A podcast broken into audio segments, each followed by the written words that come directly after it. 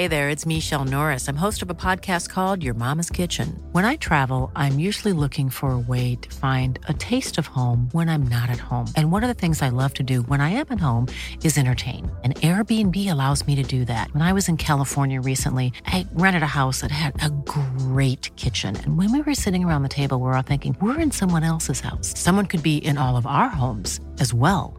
If you have a home, but you're not always at home, you have an Airbnb. Your home might be worth more than you think. Find out how much at airbnb.com/slash host.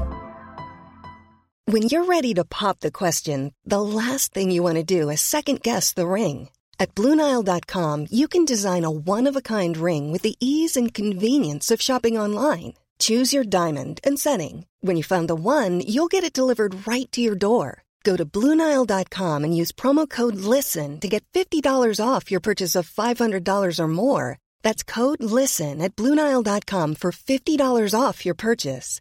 Bluenile.com code LISTEN.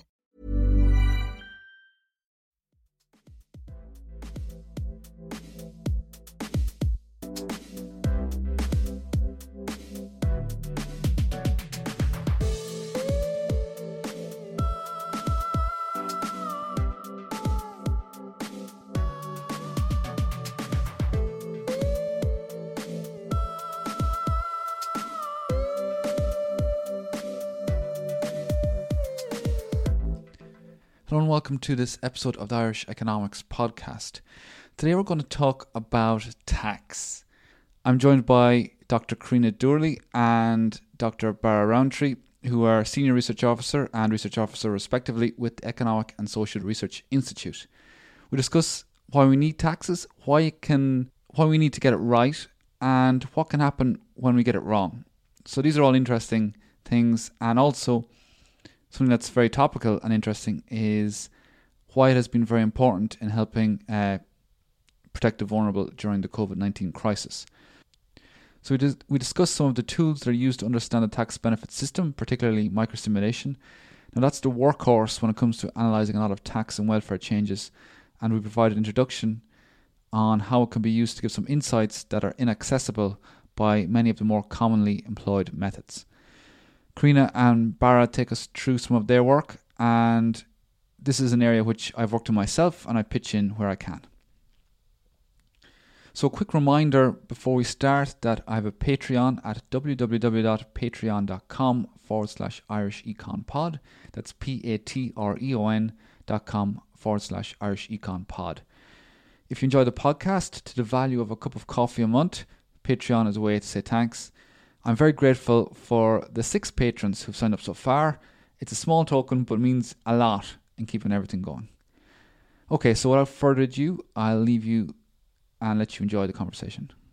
The first thing we were going to discuss was just the issue of looking at the tax benefit system and how important that is and designing a good tax benefit system. So I think Barra, you were on the on the chop here to try and see what to try and help us explain well, what what's a good constitutes a good tax benefit system, or what are the goals of a good tax benefit system? Yeah, so I think you know the the state last year raised around 70 billion in taxes and spent around 20 billion on transfers to individuals and households through the Department of Social Protection, Department of Employment Affairs and Social Protection is now called.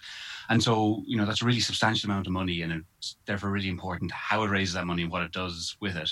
And I think you can kind of look at the system as broadly having two goals. That's one way of looking at it, and that's to redistribute resources between people with much to people without much, uh, and also then providing insurance. And so we can kind of go through them in, in, in turn. And so, you know, in terms of redistribution, I think one way that it's useful to look at what the system does is if we look at the distribution of income before tax and benefits, Ireland's one of the least equal countries in the EU. So that's if you, use the, you know, look at the Gini coefficient, which is probably the most common measure of income inequality that's used by by social scientists. Not necessarily the best, but it's, it's, it's certainly the most common.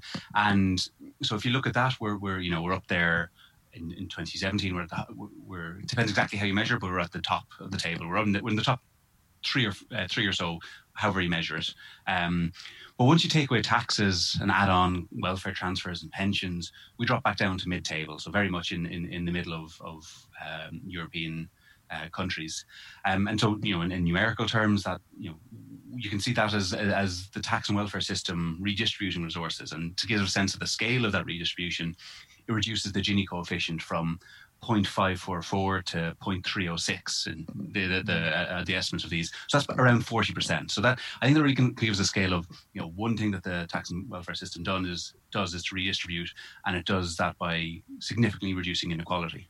So we're, so we're reducing the the difference between the rich and the poor by 40% essentially or we're taking out that inequality by 40%. Yeah, yeah, and, and, and so you know that, that, that so those are those are big numbers. Um, uh, I think I think maybe the best way to look at it to, to go to go down by that much of the Gini coefficient. You know, to get small moves of even one percentage point would be quite big. Um, to get it down by forty percent is really really substantial. But that kind of gives you a sense, I think, of you know the system has that role of redistributing resources around it. It, it taxes those who have uh, lots of resources at a point in time, and it transfers that to people who don't. Mm. And I think kind of that that kind of leads into then another, the other important role of the tax and welfare system, which is providing insurance to individuals and families.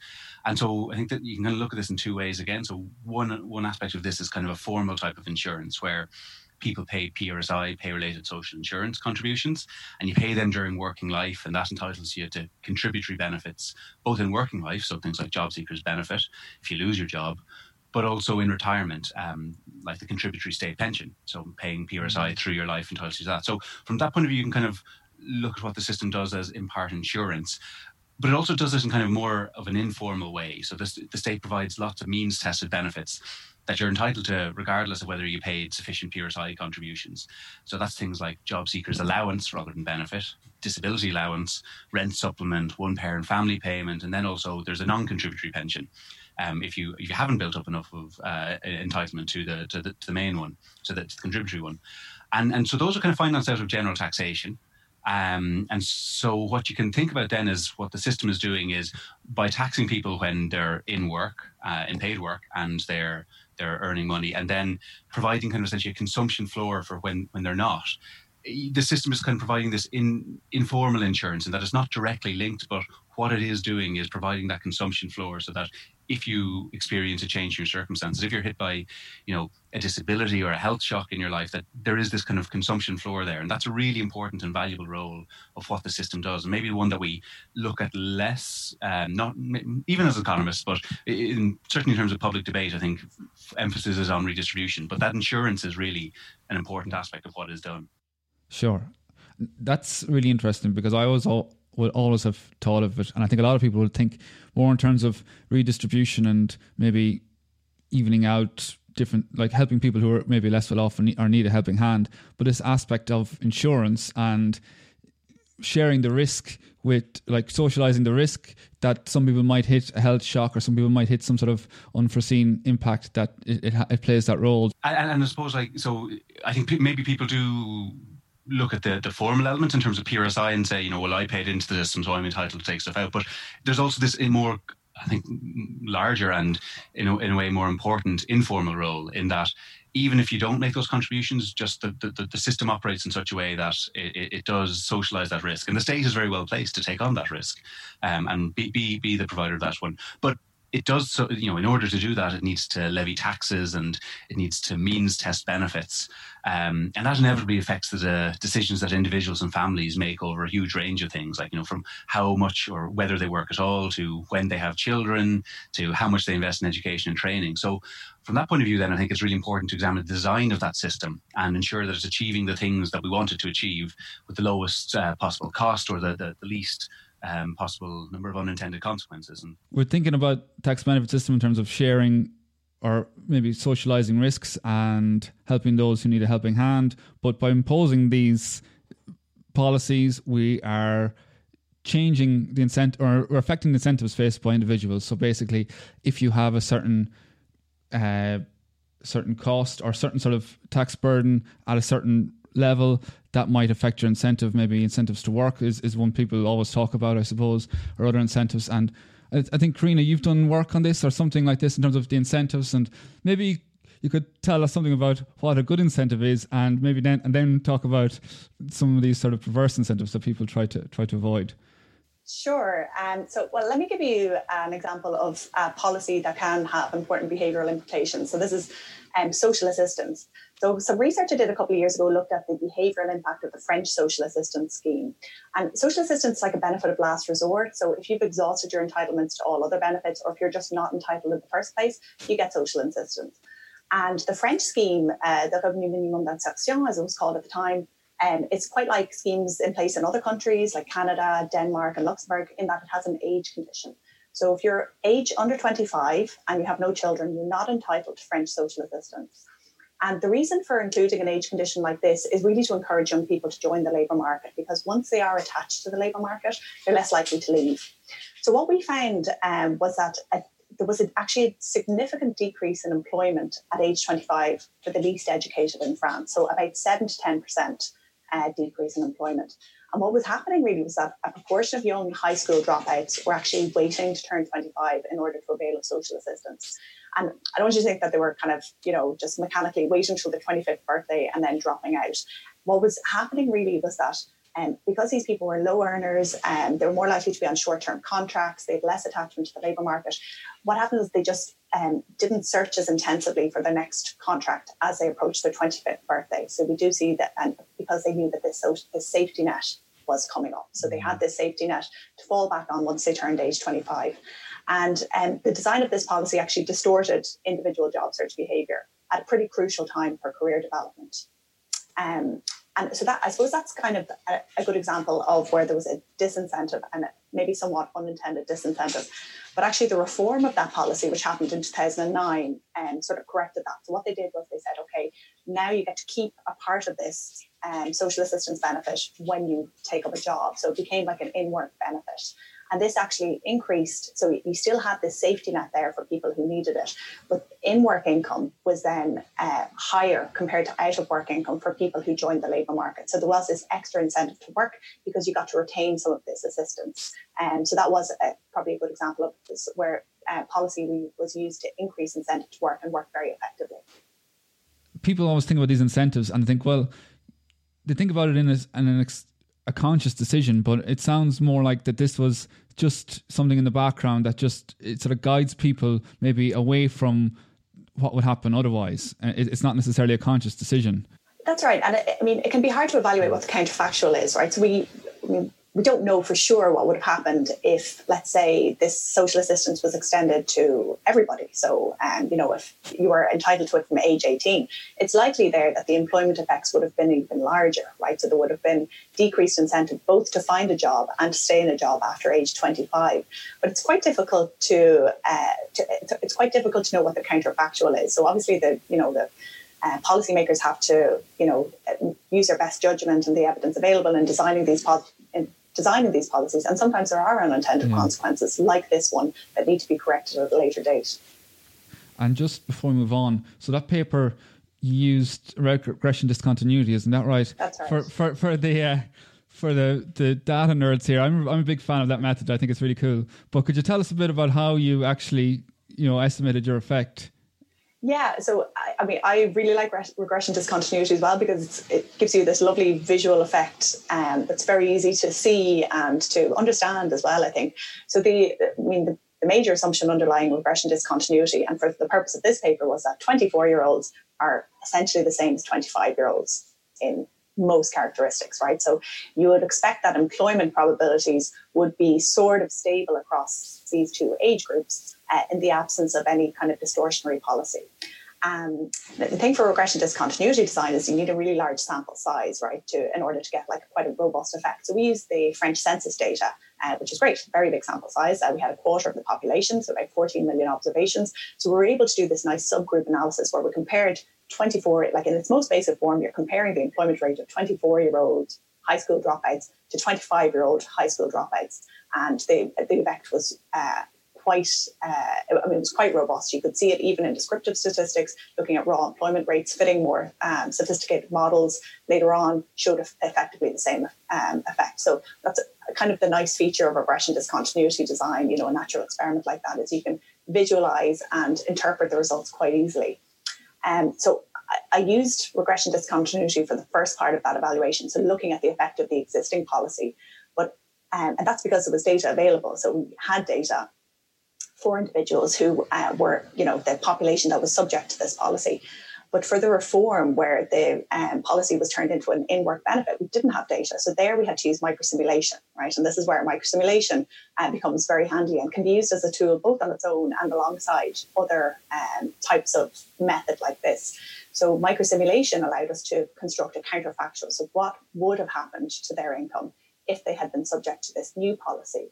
And then using a labour supply model fitted to this new distribution of income, you can um, you can uh, look at how this would affect uh, the labour supply. Interesting, yeah, very nice. Um, it's a nice combination of methods, and you actually bring us on nicely to maybe discussion discussing some of the methods that are used um, for like distributional analysis and evaluating tax benefit. Um, so you guys work in microsimulation, and I've done a bit of microsimulation as well, and one thing that I find is is that a lot of like what's really in vogue nowadays is estimating the average effects and like regression discontinuity. These really nice ex post type analysis that tell us what has happened after the event, and we can look back and see what's going on. But that can answer certain questions, whereas microsimulation can then help us answer maybe looking forward ex ante type analysis. What if something happens? And especially if we're looking at maybe tax benefit type type changes or or um, something that, that revolves around a rule that you can actually simulate with, with, confidence. Maybe you could tell us a bit about the sort of work you do in terms of looking at, at, at the tax benefit system when it comes to microsimulation or, or how you implement it. Yeah, so I mean, I suppose I'd argue that microsimulation is a very powerful tool that can be used on its own or in conjunction with other methods and allows you to answer these kind of what if questions. So, what if we change this policy? How can we expect the distribution of income to change? How will this affect people's behaviour and so forth? So, the ESRI microsimulation model is called Switch and it's linked to the Irish component of the Survey of Income and Living Conditions uh, provided by the CSO. And, and it's pure form, it's a tax benefit calculator linked to survey data, right? So what you can do is you can change the parameters of the tax benefit model and see how this changes the distribution of income in the survey that you're using. Um, so I've given you the example of the French social assistance research. They, like this kind of evaluation of the reform wouldn't have been possible until the data was released unless we had used microsimulations. That kind of evaluation would have been very difficult without uh, microsimulation. Um, let me maybe give you one more example of where um, microsimulation can be useful that we've um, kind of been doing in the last couple of years. So, uh, we carried out some gender budgeting work at the ESRI a couple of years ago. So, in this work, we took a look at how tax benefit policies over the 10 year period surrounding the Great Recession affected um, income of men and women separately. Okay. And to do this, what we wanted to do, we wanted to abstract from all the other changes that had happened during the Great Recession employment, wage, demographic, etc. So what we did was apply two sets of policies and to the same income distribution. So we took the 2008 policies and the 2018 policies and applied both of these to the 2018 income distribution to see what exactly the effect of changing the tax benefit policies over this period, what effect that had on um, men and women separately. And what we found that was women's income was disproportionately affected during the Great Recession because they were more likely to be receiving welfare payments, which were frozen in nominal terms during the period, most of the period at least. And they were also more likely to be caring for a child at a time when things like child benefit and one parent family payments uh, were cut. So that's kind of another example of looking at something beyond an average and something that wouldn't have been possible without the use of a, a model where you can actually change the parameters of the tax benefit system and apply them to the same population. Sure. So you can get that insight into how things, not just the effect on the average individual, but how it affects individuals across the spectrum, and you can look at policy changes that are perhaps haven't happened already, um, which is very important when you think about when, when, you need to make a decision, when you need to make a policy decision, and you don't have that information. Um, it, it like I I think a lot of the academic work seems to be focused on well what has happened and getting this really clean effect. It's almost like a footballer taking a perfect free kick Whereas sometimes you need to score the goal in different ways, and you need to find out you don't actually have that that that pure um, method in place. Whereas it's still it's still a valid insight, but it's perhaps not as pretty as maybe your the regression discontinuity insight. But um, you've hit the nail on the head there. Yeah, we all love a lovely, clean experimental design to get a nice, precise effect out. But in the absence of that, when you're working with exactly. what ifs and counterfactuals, microsimulation is a is a good tool although not not quite as exciting. Yeah, absolutely. It's it's more it's definitely very functional. Um, but so the the switch model then is, is what's known as a static model. It's that it, it's a snapshot in time. You you have this effect. You're looking at what happens now. Um, and you you have a counterfactual and you compare one thing to, to the other, as opposed to maybe looking at more dynamic models where you want to see how things happen going into the future. If you want to see, look at, say, for example, changes throughout the life course, um, effects of, of pension policy, how it might affect maybe future generations, uh, decisions like that. I don't know if you, either of you, have done any work in, in that regard, or I'm, I'm springing this question on you without any prep. Um, so a bunch of the work I've done has tried to look at exactly that to try look at well okay, so we, we typically look at inequality or redistribution at a point in time. Um, we kind of take people's incomes as they are, or as they report them in a particular month or in a particular year.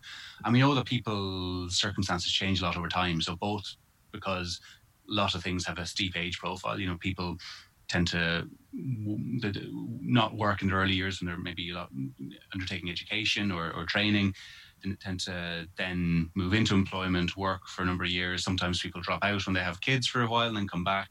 And then as you kind of get towards retirement, um, people tend to kind of scale back their involvement in uh, the labour market, or there's some people who, who, do at least. And so that kind of means that there's really important life cycle aspects to looking at things like redistribution and and um, and inequality. And so work that I've done using both real panel data, longitudinal data over a period of about 18 years, and also then a kind of a, a microsimulation approach where you kind of invent essentially people, hypothetical. You can, you can try to estimate, well, what would people's lives look like uh, uh, over, over time?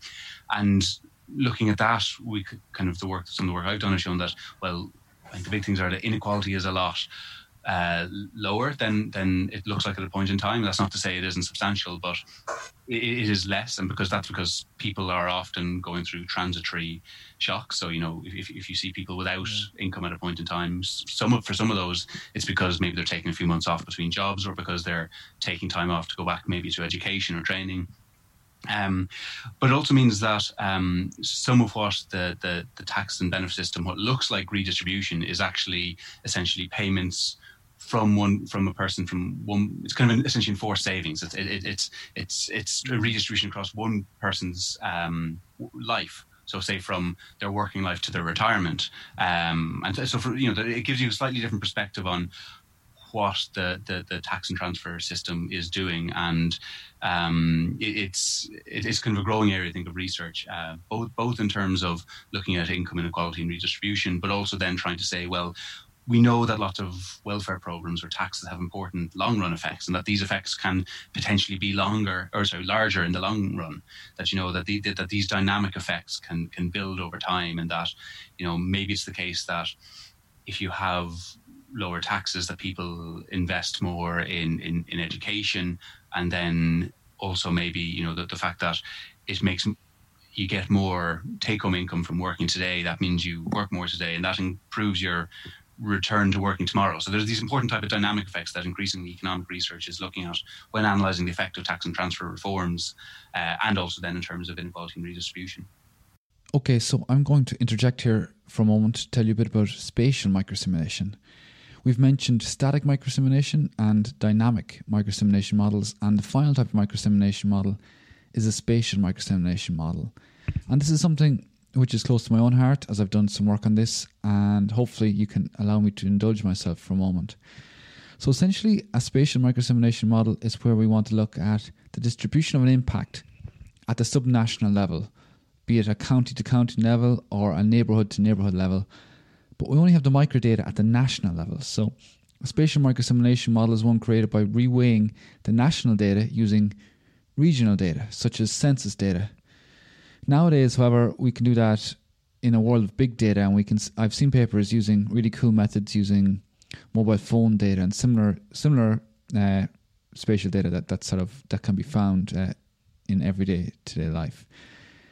So, why do we want to know the spatial distribution of impacts? Well, maybe we want to know where the poor regions are. If you want to target some sort of regional development policy, maybe we want we want to target specific social services to certain areas, plan the spatial distribution of healthcare services. spatial microsimulation gives us the evidence to make informed decisions in that regard. We can know where the vulnerable populations are, and then we can plan uh, spatial allocation of these resources accordingly. My own applications in this field have been in the field of environmental and energy economics. My PhD was on wave energy. It was 80,000 words to say, well, how expensive wave energy is going to be. But back when I was doing that in the late noughties, wave energy was motivated in Ireland on grounds of regional development.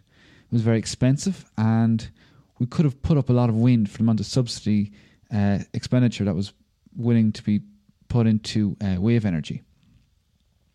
So this was a big question, and I used the spatial microsimulation model to see well what was the benefit to regional development of this uh, investment, of this establishment of a hypothetical industry, and compare that to the cost, the subsidy cost, and the burden of that cost.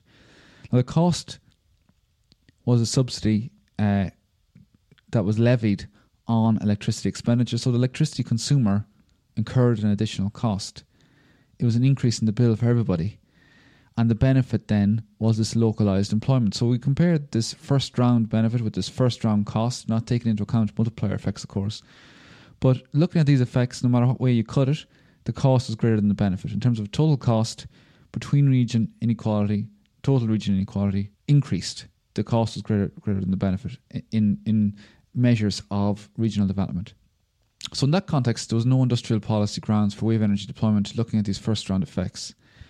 Um, more recently, I've been doing perhaps more exciting work developing more precise methods for matching microdata to spatial regions. I spent some time at the Potsdam Institute for Climate Impact Research where I got access to really cool uh, climate data. And using a Mexican case study, I matched spatially disaggregated climate data with a spatial microsimulation of deprivation. So I, I simulated uh, measures of uh, deprivation and poverty for Mexico um, and sm- at, the small area level. So why why is this interesting? Well, up until now, when it comes to identifying area, areas that are vulnerable to the impacts of climate change, these are generally calculated according to perhaps the, the, the climate impact, the weather, the heat, the drought stresses. Efficient policy intervention then with that data is targeted at regions where the stress uh, occurs. With this um, new framework, we can combine the the areas that are most affected by the climate shock and where those that climate shock coincides with a vulnerable population. So you can target uh, the most uh, the areas that are most vulnerable to uh, climate change. So this paper is really nice because we show how inefficient policy can be in helping those most vulnerable when we don't have adequate data to target um, the right populations. It's all a work in progress, um, but hopefully I'll be able to share more details when it gets published soon. Okay, so back to this main discussion. But one thing, so when we look at the the microsimulation, and we mentioned already that uh, it's important in the sense that you have um, you have uh, it's an ex ante tool, and you can use it to look at what's going to happen in the future. I think that's really important when you need to get analysis out quick. And that was really important when it came to COVID. And you guys had a paper on basically what the dist- distributional impacts of the the COVID uh, policy was, and and maybe the, the, immediate response. Maybe you could tell us a bit a bit about that.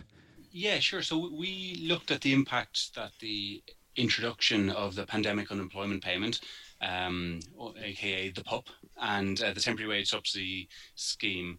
Uh, so we, we, we, looked at the impact that they had um, in terms of I suppose cushioning the impact of job losses from in, induced by the lockdown, and we find they did they did a lot of work to do that. So you know I think I think.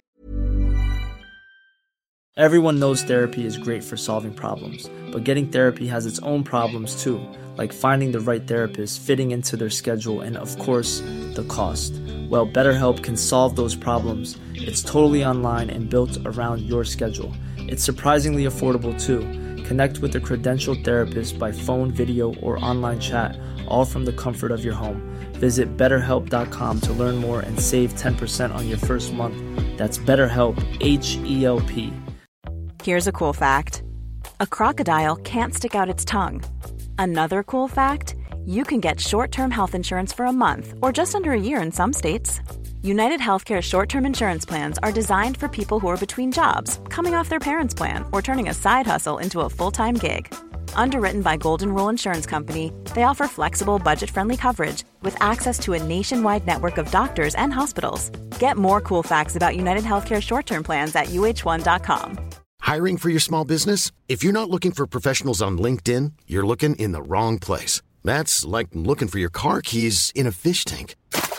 LinkedIn helps you hire professionals you can't find anywhere else, even those who aren't actively searching for a new job but might be open to the perfect role. In a given month, over 70% of LinkedIn users don't even visit other leading job sites. So start looking in the right place. With LinkedIn, you can hire professionals like a professional. Post your free job on linkedin.com slash people today. There's never been a faster or easier way to start your weight loss journey than with PlushCare.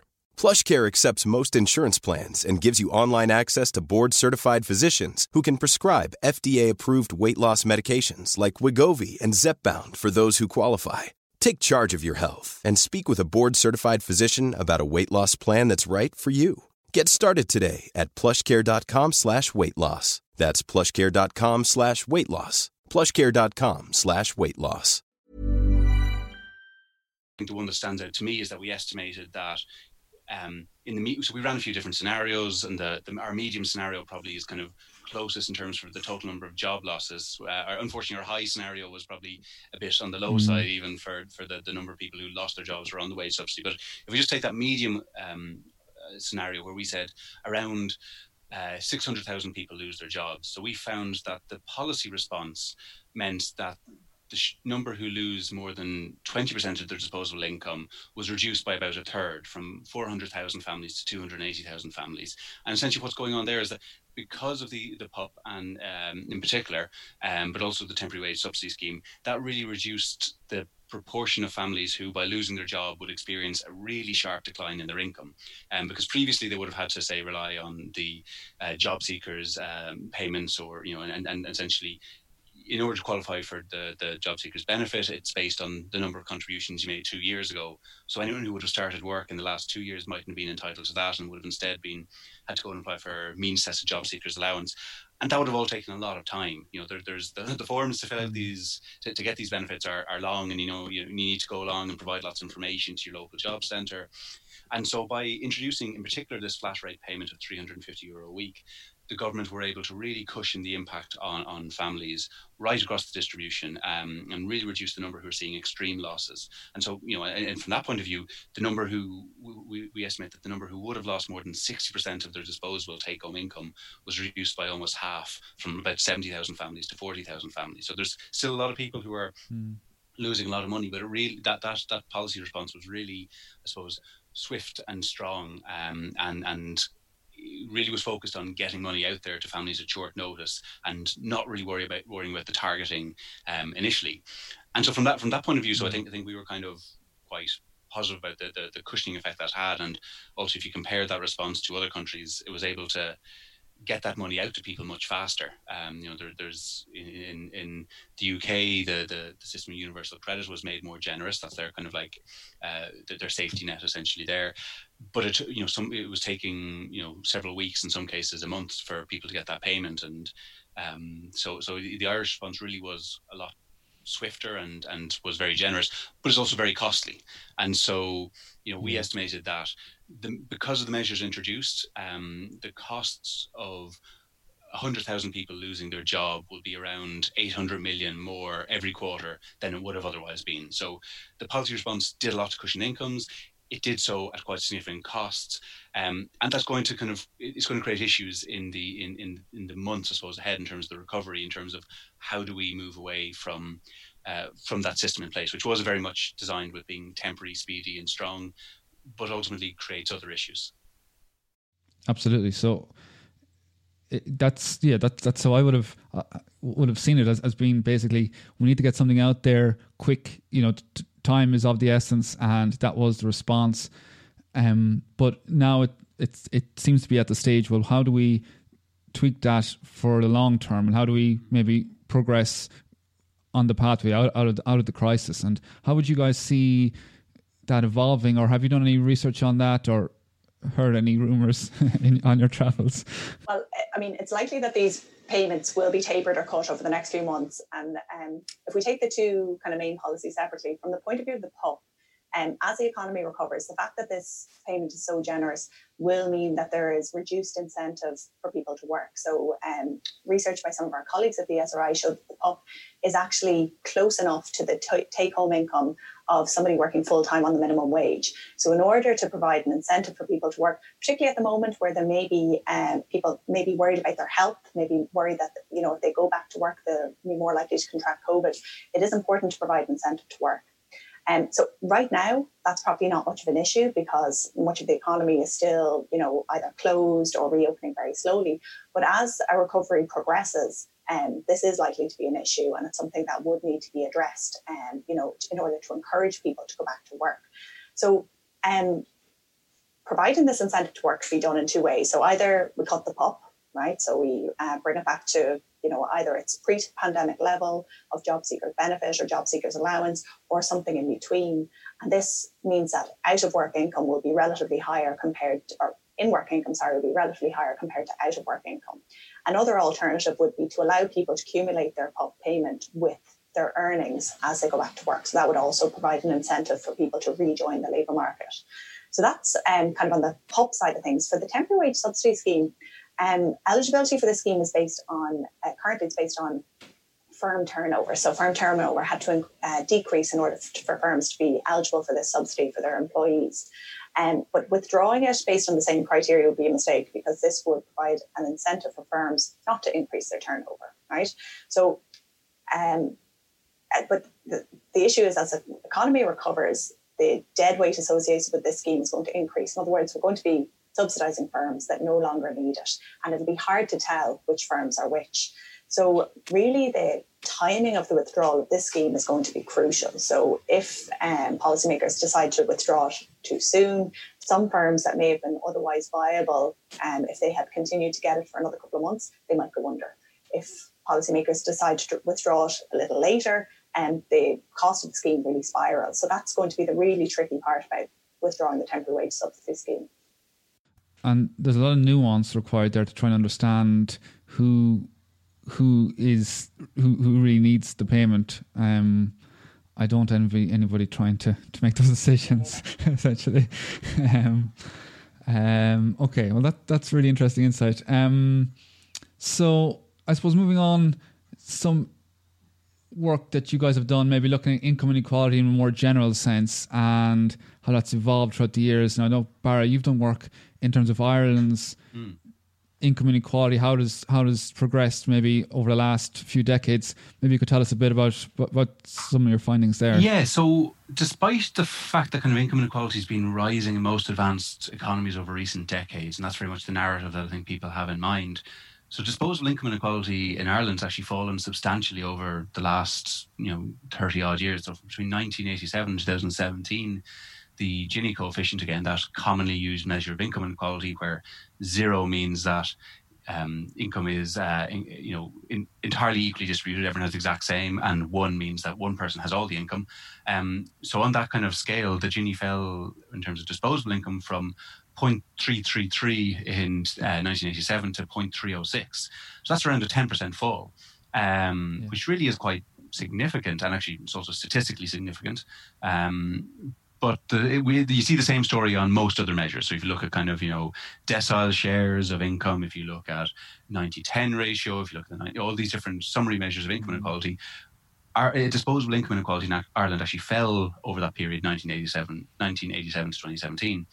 And in fact, it's, you know, the only other country, OECD country, where disposable income inequality has fallen significantly of kind of over the same horizon as France.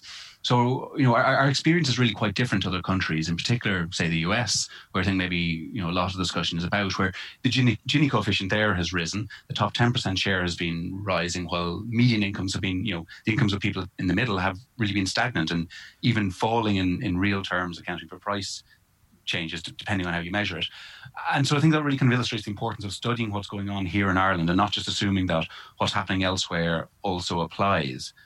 Um, now, now that said, I think there, there's some caveats to kind of to, to, that. So we, we have very poor data on incomes at the very very top, and so you know we can't really say anything in terms of Ireland about what's been going on with the, the top one or even 0.1 percent. So we don't know are they racing away from you know the other 99 percent of us or 99.9 percent of us.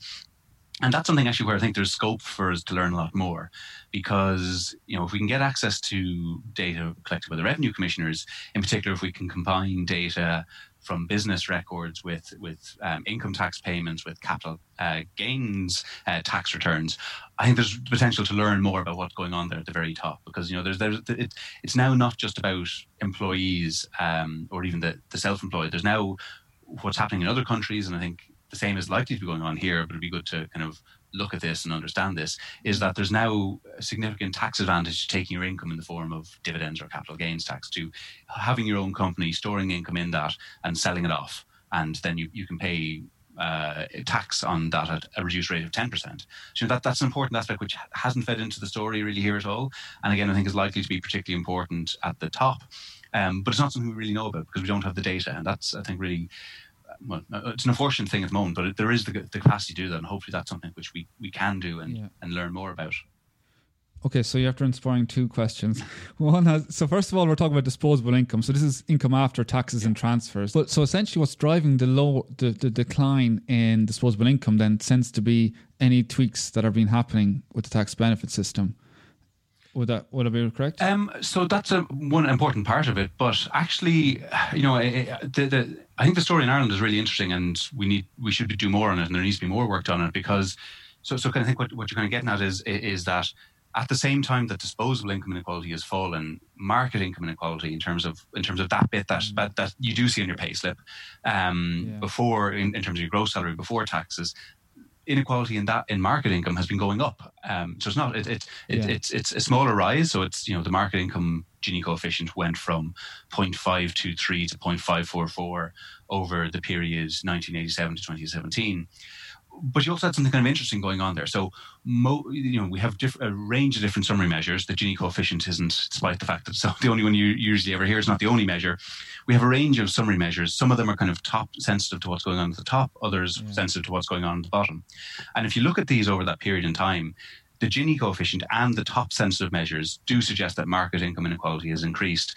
But actually, you know, those measures that are bottom sensitive suggest it's actually fallen a bit and so what you what you what you kind of and and, and so I've I've looked at this a little bit, and again, I think there's still a lot more to be done on this and the Irish experience. And I think it's a really interesting thing that people should be looking at. But what we saw in Ireland is actually stronger growth in earnings, both weekly earnings and hourly wages, at the very bottom of the distribution that was actually strongest, and and at the top, and the mid, and it was a little bit lower in in, in the middle of distribution, but.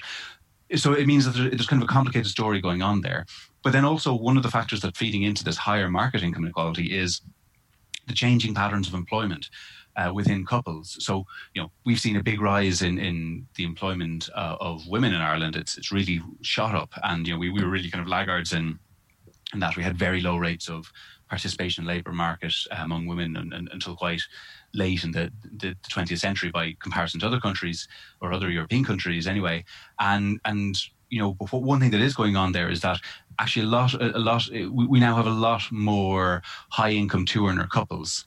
Um, and, and so, you know, you would have been in a position where previously you were more likely to have two people in work if a family was low income.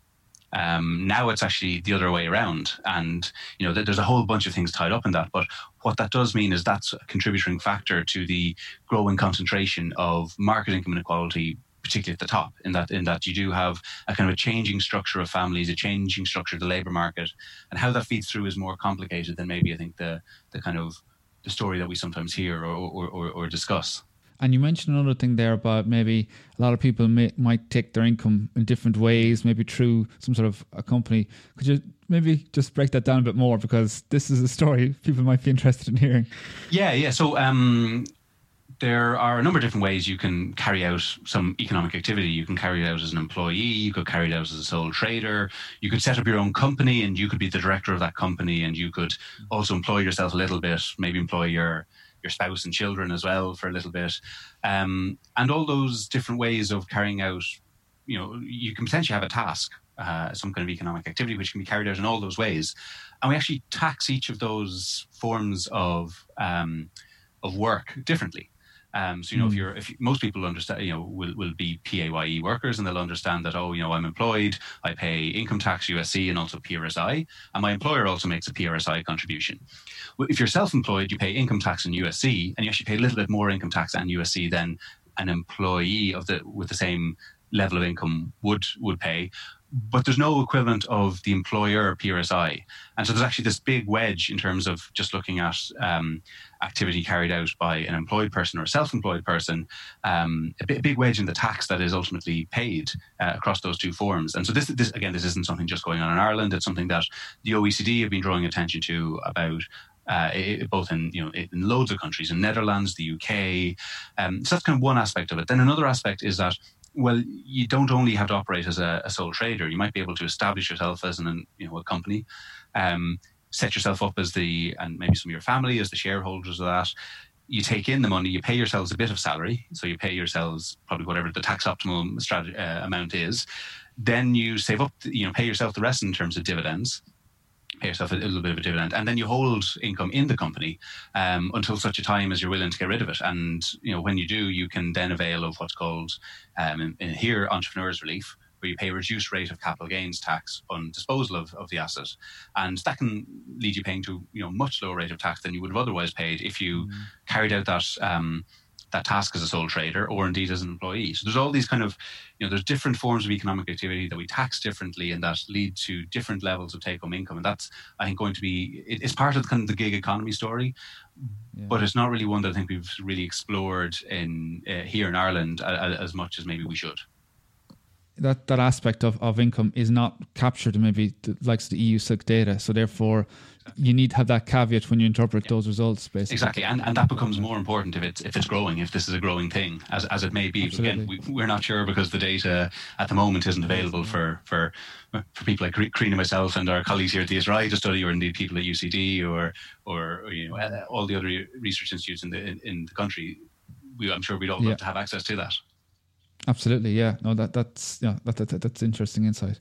Um, okay, so to before we wrap up, then you both worked in terms of uh, looking at impact of gender and in relation to tax benefit systems, and I think you've both done similar papers looking at uh, second earners and how changes now correct me if I get this wrong, but changes in how the tax system is structured between sharing tax credits between two earners in a household versus measuring it individually affects the incentive to work. Would that be correct? That's right. Maybe tell us a bit about, about that. Yeah, so um, let me talk about uh, individual taxation then. So um, before 2000, tax credits and bands were fully transferable between members of a couple in Ireland. So that means that if you had a one earner couple, the earner, who's typically male, and didn't pay tax at the higher rate until their earnings exceeded twice the standard rate band. So they had twice the standard rate band to pay the lower rate of tax, and after that they paid the top rate of tax. Then there were a series of reforms enacted the, in the beginning of the noughties. Um, so the, the plan was to move to a fully individualised taxation system, but it actually let, met with a lot of public resistance because it was thought to penalise women who worked in the home. So in the end, the series of proposals or the series of pro, uh, policy changes was abandoned and a kind of hybrid system was introduced, and that system is still in place today. So after this series of reforms, this one earner, uh, this earner and a one earner couple, um, paid the higher rate of taxation when their earnings exceeded one and a third the standard rate band. Okay, and this actually substantially increased the incentive for secondary earners to work because only they could use the remaining two thirds of their standard rate band, right? And secondary earners tended to be women. So, um, research that I did on this reform um, found that this set of reforms increased the hours worked by secondary or secondary earners, so married women, um, by two hours per week. And interestingly, I found like a symmetrical decrease in the hours of unpaid childcare that married women performed. That was like two per week as well. So this is actually a really big um, increase in female labour supply. To put it into context, it was about five percentage points, um, starting from baseline, I think, of somewhere around 50%. So 50% of married women were working at the time. And after the set of reforms, it was about a five percentage point increase. Um, and this is because uh, married women in particular are very responsive to uh, changes in the tax and benefit system. So they respond with labour supply. Um, men are notoriously uh, inelastic to changes in tax benefit system. So studies across countries typically find that men respond very little to changes in tax benefit policies. Their workers are either already working full time or they're not mm. working, and small changes to the tax benefit system have no impact on that. But women are responsive, particularly married women, and particularly when you affect something like this, like their marginal effective tax rate. So, you know, what, they, what they're going to pay in, ter- in, terms of taxation once they join the labour market or if they provide an extra hour of labour supply. So this is actually quite a big policy change and um, that did positively affect gender equality in Ireland. So you can imagine the long term ramifications of that. You see a five percentage point increase in female labour supply, you know, 20 years ago. That will have had impacts on the career trajectories of these women, um, on their pension entitlements when they eventually reach retirement age, on you know the role modeling that they're providing, let's say for children or peers or anything like that. So it's quite quite a big policy change.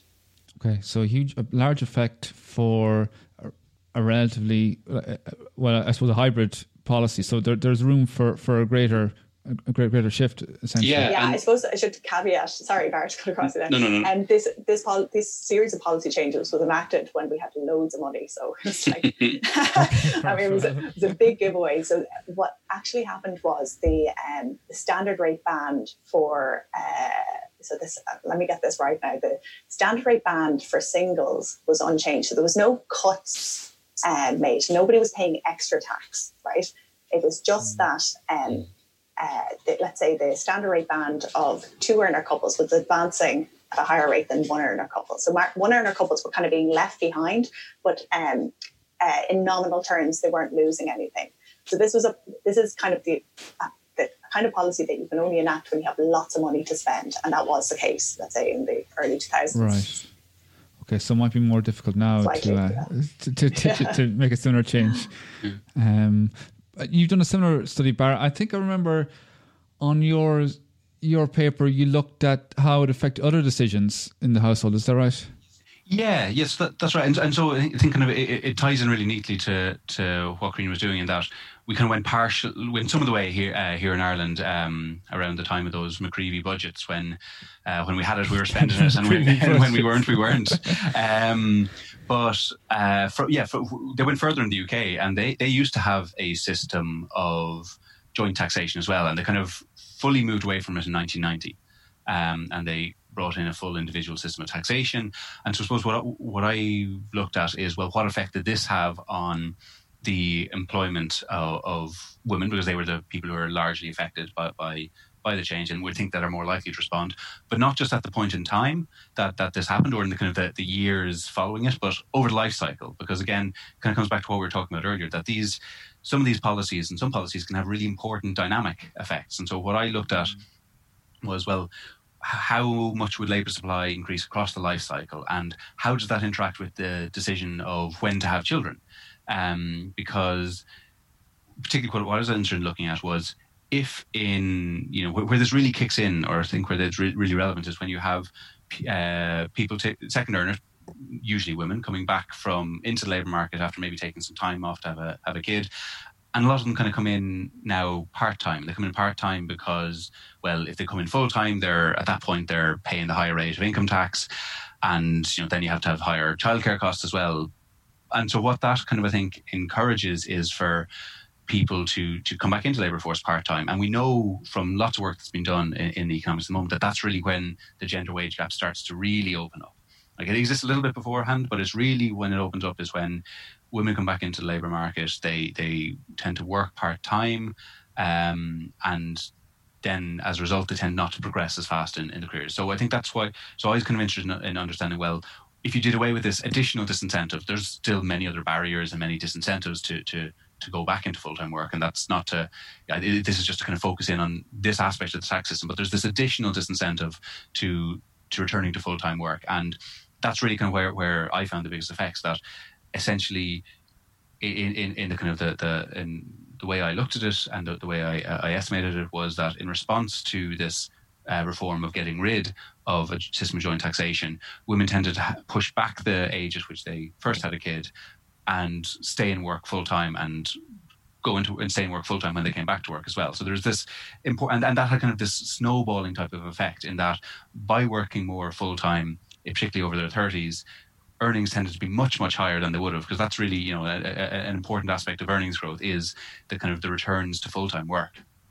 And so from that point of view, the, the kind of work that I I've done um, really kind of shows that the effects that we know moving away from individual from joint to individual individual taxation can have might be even larger in the longer run because of these kind of dynamic effects. Okay, that's and to simulate those dynamic effect, you, like you simulated those dynamic effects, you weren't able to. Yeah, yeah. yeah. Alas, the data are not are not good enough uh, yeah. uh, in the UK or here or most countries. I think you know it's only really, really in Sweden and Denmark now where we're getting to towards the stage, even though we're not quite there yet, where where you have wide enough data uh, and long enough on, on, long enough of a period of life that you, you can potentially look at you know use data to look at these things. But ultimately you know a lot of the time if you want to kind of isolate the impact of a particular effect you're going to need to take undertake some kind of simulation approach or make some modeling choices. And you know we can't you know and, and, and that has its costs but it also allows you to get at and try isolate the effect of particular reforms yeah. No there's one thing i've learned from this discussion is that too to uh, combine the simulation type papers with some sort of empirical ex post analysis, it leads to a very nice, uh, a very nice insight, and also I think it can be, yeah, it could be more publishable.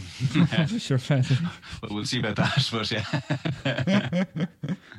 but um, okay, well, I think I think we've covered everything. So, uh, Barra and Karina, thanks very much. I really appreciate the time. Um, yeah, thanks for having us on to talk about it.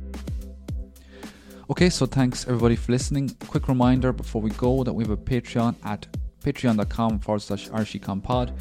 If you want to help towards keeping the costs down, Patreon is with say thanks, and I really appreciate all the help that's been offered so far. Thanks everybody for listening, and all the best.